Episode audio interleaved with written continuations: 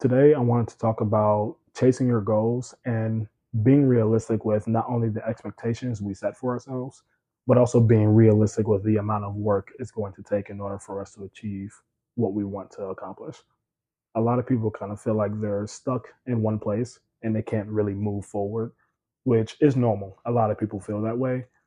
And we have these ideas in our heads on how we can kind of get out of that, but we never really know where to start. And we never really understand the amount of work it's going to take for us to kind of make that switch in order for us to start chasing and accomplishing the things that we really want to accomplish.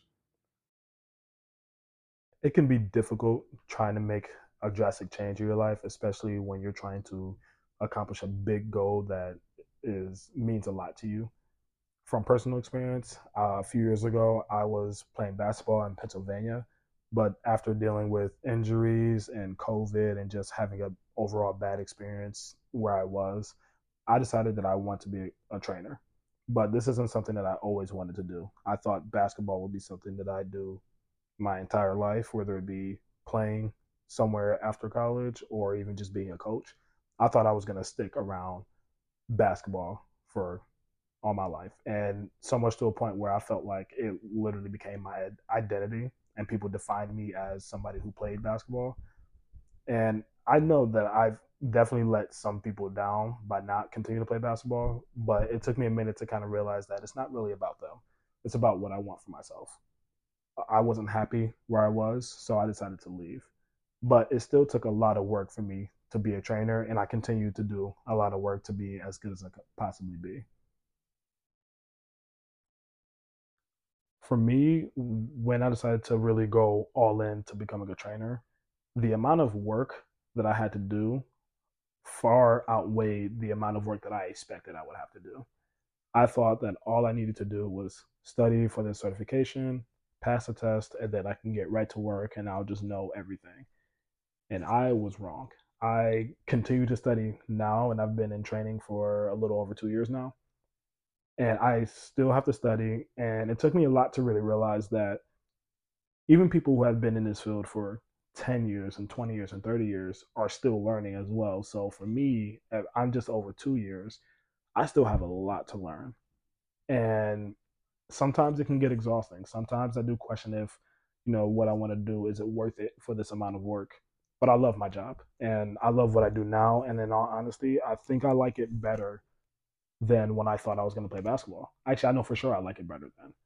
But again, the amount of work that it takes, it's insane. I had to pass certification courses, but there was still more information I had to learn. So I had to get a few more certifications because they had the information that I needed, as well as learning from other trainers and other strength coaches. And it's a lot of work. And sometimes I kind of get in this weird mindset where I think that all the information that I've learned is almost too much.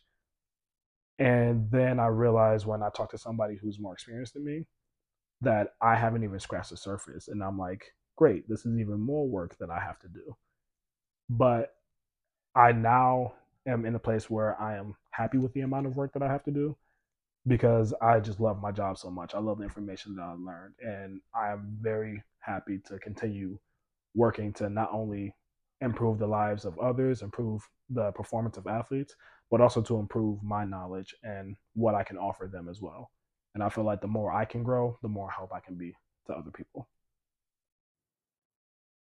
When it comes to talking about, different goals that maybe clients want to achieve, the first thing I ask them is, after what their goals are, it's, what are your expectations?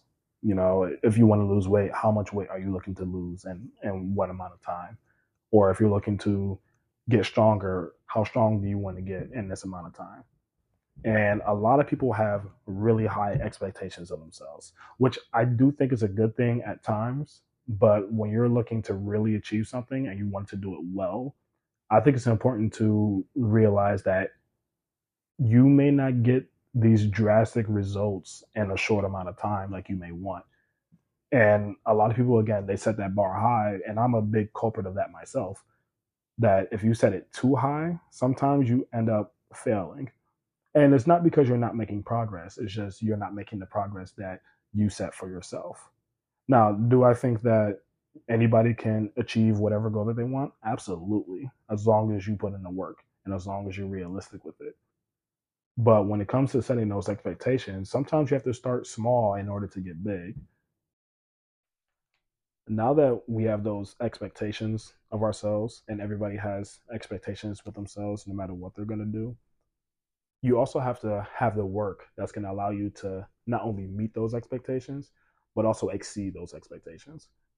And I think that people kind of confuse their expectations with the amount of work it's going to take, where you can have big goals, you can have big expectations.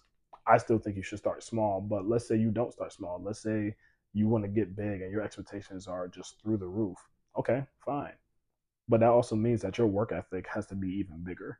You have to be willing to put in the hours and the time that it's going to take for you to meet those expectations, and not only meet those expectations, but also exceed them.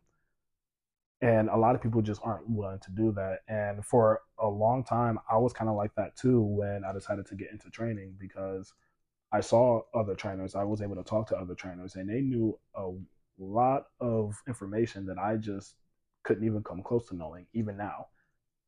But again, they told me the same thing. You know, if you want to be good in this field, you have to put in the work. And that is with anything that you have in life, whether, again, you're an athlete, you want to run faster, jump higher, or you're just someone who wants to change their lifestyle. You know, you have to put in the work in order to do that. And you have to do it consistently. You have to have a lot of discipline in order to be able to do that. And set a plan for yourself. Planning for your success is huge because it helps you be able to visualize where you're going to want to be after, you know, X amount of time. But also realize that just because you have a plan, and even though you may even have it literally written out in like a journal or something, that just because you have it written step by step doesn't mean that you're going to follow it step by step, because sometimes life just happens and life will get in the way of what you're trying to do, and you might have to take a step back for a second. As long as you're able to get back to where you're working consistently again, that's the main thing. But again, having a plan is not only important, but even more important is staying fluid enough to know when you need to work around your plan, because sometimes you're just going to have to throw away the script and find a way to improvise. But again, at the end of the day, just because you need to go off script a little bit doesn't mean that you can't achieve your goal.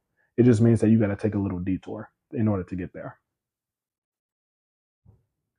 So to wrap up the end of this episode, make sure you guys are realistic with the amount of work it's going to take to achieve your goals.